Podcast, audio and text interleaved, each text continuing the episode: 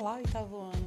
Vamos para o nosso primeiro podcast de 2021 e hoje vamos iniciar a nossa temática, que é falar um pouco sobre o ser humano enquanto produto e produtor de cultura. Vamos pensar um pouquinho mais sobre o que é isso? Vamos para o nosso podcast de hoje. A cultura é obra humana, é o resultado da ação humana sobre o mundo, ou seja, sobre o próprio homem. O ser humano é capaz de conhecer a realidade em que vive, que significa que o ser humano é sujeito de conhecimento.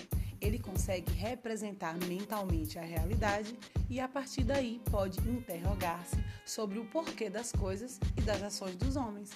Com base no conhecimento acerca de si e do mundo em que vive, o ser humano pode valorar aquilo de que tem conhecimento a partir de padrões de escolha e de avaliação que tornam a realidade capaz de, se, de ser transformada pela ação humana.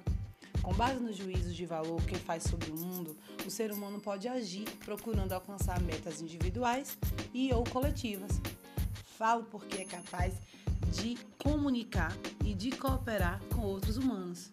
Chamamos cultura a toda esta rede de conhecimentos, valorações e ações e constitui o mundo humano, o habitat da espécie humana.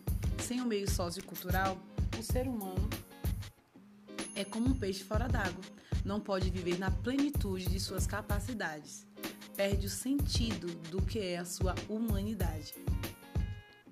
Por isso, o pior castigo que pode recair sobre um ser humano é o isolamento em relação à sociedade dos homens. Isso porque o ser humano é o principal produto cultural da sociedade em que nasce e se desenvolve. Sem a socialização, seríamos como um menino selvagem quando foi capturado, animais muito limitados, sem quaisquer características humanas. Nós somos o resultado da educação que recebemos, acrescido das nossas escolhas pessoais. Somos, no fundo, um produto da ação cultural dos que nos educam mas também somos produtores de cultura, porque comunicamos, pensamos, valoramos e agimos, alterando de forma variável o mundo em que vivemos, ou seja, da sociedade em que a que pertencemos.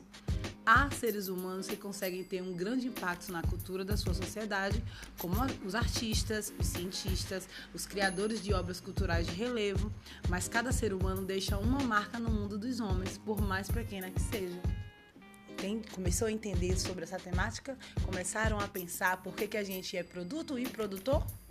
Porque a gente age conforme a gente aprende, mas a gente também cria novos hábitos, a gente transforma também os novos hábitos.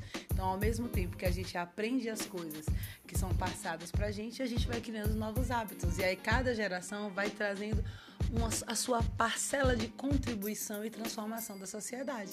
É por isso que a gente vai sempre evoluindo eu acho que dá para dar uma leve momento de dar um leve momento de reflexão para vocês para a gente começar a pensar nesse contexto, uma vez que será a temática que a gente vai começar a abordar a partir da nossa aula de hoje. E aí, deu para pensar? Deu para entender o ser humano enquanto produto, mas também produtor? Porque ao mesmo tempo em que a gente aprende na sociedade que a gente vive, a gente também constrói essa sociedade, modificando alguns valores, reaprendendo e transformando.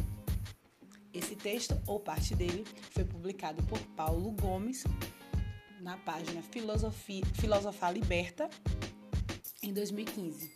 Tem a ver com diversidade cultural, interculturalismo, valores e cultura.